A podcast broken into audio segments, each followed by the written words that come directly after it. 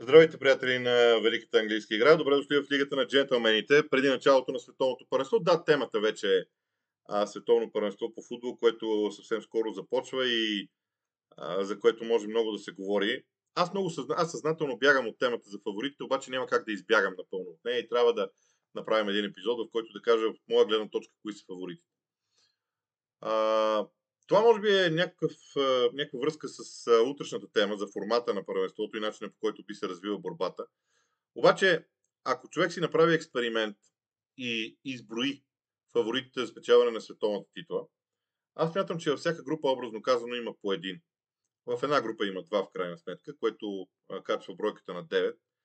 Но самия формат е направен така, че третите отбори няма да се класират напред, няма да продължат напред което е важно за, за подхода за мачовете.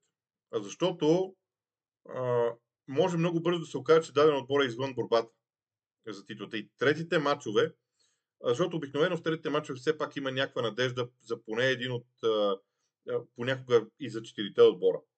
Има надежда да се класират. А, много рядко два отбора са отпаднали преди третите мачове. Сега може и нещо подобно да се случи. Но, да се върна на основната тема. Това е така разговор около формата. Да се върна на основната тема за фаворитите. Кои са фаворитите в моите очи? От група А това е Нидерландия, от група Б изглежда Англия, а, макар че аз имам доста сериозно уважение към американския отбор, не знам дали, дали това ще се случи, но не мога да ги причисля към фаворитите за спечелване на титлата. Аржентина, разбира се, от група С, от група Д Франция, от тук Дания не слагам в това число, макар че дъчаните са показали класата си на големи турнири понякога, но не вярвам да се случи това, което стана на Европейското първенство с начина им на игра.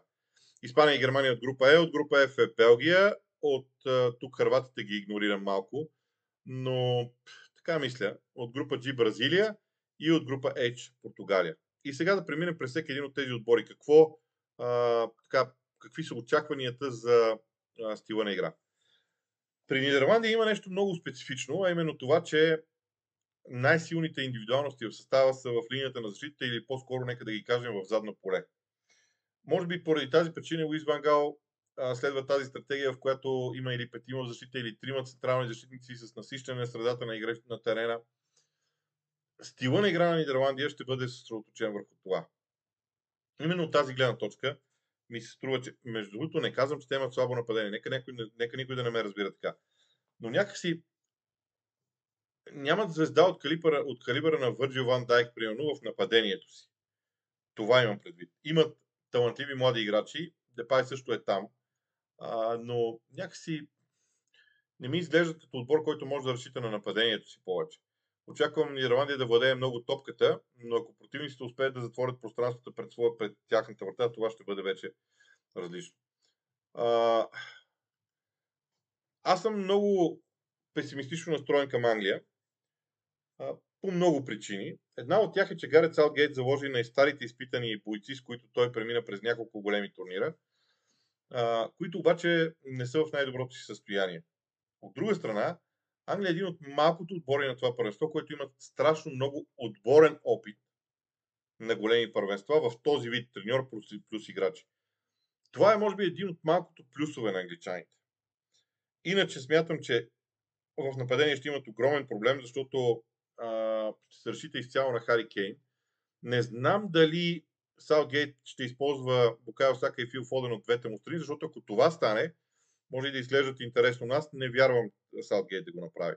Ако имат нападение от типа, защото аз мятам, че Англия ще играе 3-4-3 с трима централни защитници, четирима футболисти в средната линия на терена, Джуд Белингъм а може би ще се присъединява към атаката. А, и това, вероятно, няма да им донесе, няма да им, ще им помогне да не допускат много голове, но като цяло някакси не виждам, не ги виждам на финал, не ги виждам около трофея в момента. В групата е Аржентина, един от големите лидери, от големите фаворити в този турнир.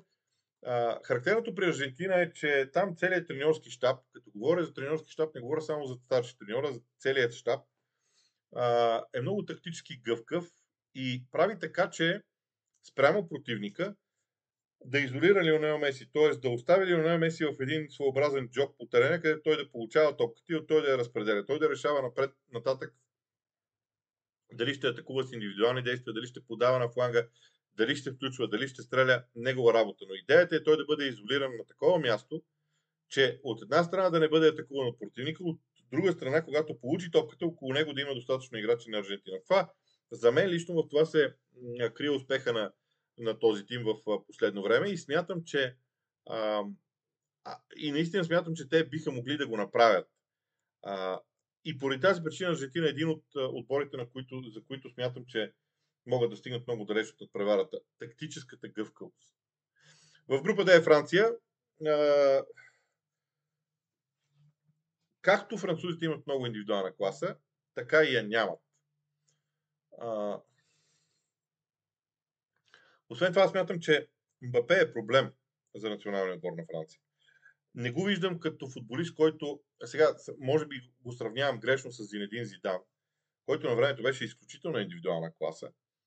Той около себе си имаше не по-малко а, силни футболисти от Франция, дори по-силни от тези, които Мбапе има сега.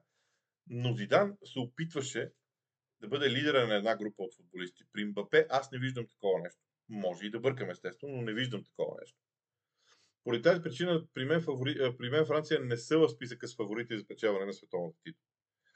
Сега, ако има финал Англия-Франция, това ще бъде върха в цялата, на, на целият този епизод. не вярвам да е така. В група Е са Испания и Германия. Първо за германците. А, кажете ми, кой е футболиста в националния отбор на Германия, от, който, от когото очакваме да вкара 5 или 6 гола. Германците винаги са имали такъв. Абсолютно винаги. Аз не го намирам. Да, много мнозина ще кажат, но то е по-хубаво да има опасно за противниковата врата, която да идва от всякъде и съм съгласен с това. Но за мен някак си в нападението на Германия няма, а, а, няма този как да се изразя няма го този централен нападател, който през годините сме свикнали този отбор да има. Просто го няма. И това за мен е слабост. Ще бъде слабост на това първенство, така си мисля. Стигаме до Испания. Първо, тази Испания в този вид то е изключително симпатичен отбор. Второ, менеджер им взе много ключови, много важни решения за оставането на определени футболисти извън тима. Което означава, че той има много ясна идея какъв футбол ще играе. Това помага много, когато знаеш какво искаш. Това е второ голямо първенство на този тим на Испания в този му вид. И опита от миналото първенство, защото на миналото първенство, ако помните как отпаднаха те на полуфинал, не мога да кажа, че се посрамиха в никакъв случай. Дори мнозина ги считат за един от най-добрите, ако не и най-добрият отбор на предишното първенство. Така че за мен испанците са един от големите фаворити в тази надпревара. Има и още нещо, което вече е съобразено с конкретните обстоятелства на първенството. Начина по който разиграва испански отбор, топката, как да се изразя?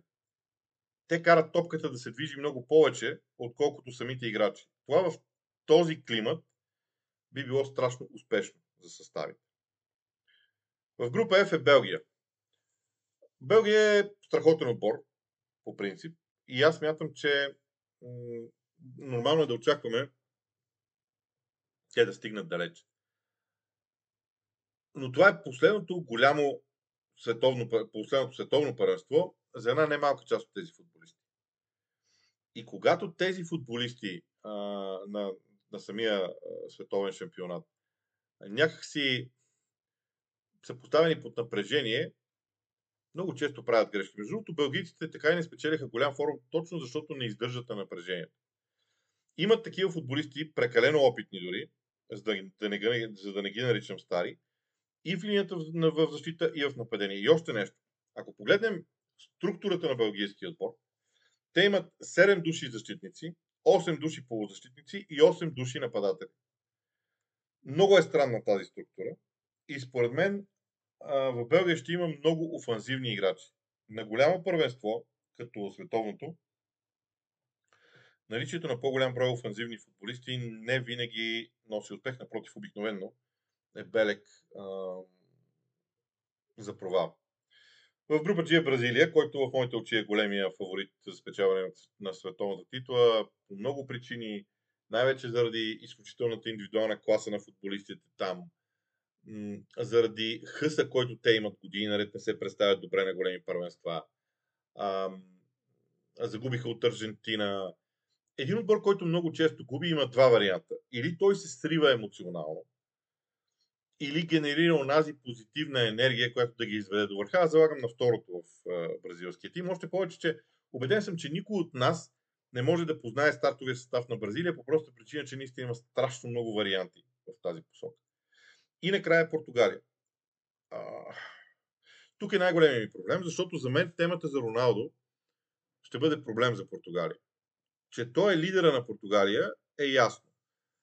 Но самият той, говорейки всички тези неща за Манчестър Юнайтед, постави себе си под напрежение. Убеден съм, че той ще изгаря от нетърпение да вкара гол във всеки матч, който играе. Предстои му да подпише нов, да, да отиде в друг клуб и така нататък. Ясно е, че с Ман Юнайтед ще се разделят. Обикновено в такива моменти нападателя има един, един допълнителен такъв егоцентричен импулс, който на мен ми струва, че ще попречи на Португалия. Защото, вижте, на терена 11-те усещат много бързо, кога някой техен съотборник действа егоистично и кога не. Това се усеща веднага просто в играта. И според мен това ще е проблема на Португалия. Така че това за мен са фаворитите в турнира. Утре а, ще погледнем малко по-сериозно през формата на турнира, кой с кого би могъл да се срещне, а, какви са вариантите, за да опишем а, и да стигнем евентуално до някаква прогноза за развоя на, на преварата в а, Катар. Иначе, следете всичко най-интересно около световното първенство в GONG.BG. Ще бъде интересно, о, то вече е интересно заради всички новини, които идват, но наистина ще бъде любопитно да видим докъде ще стигне всеки един от тези отбори.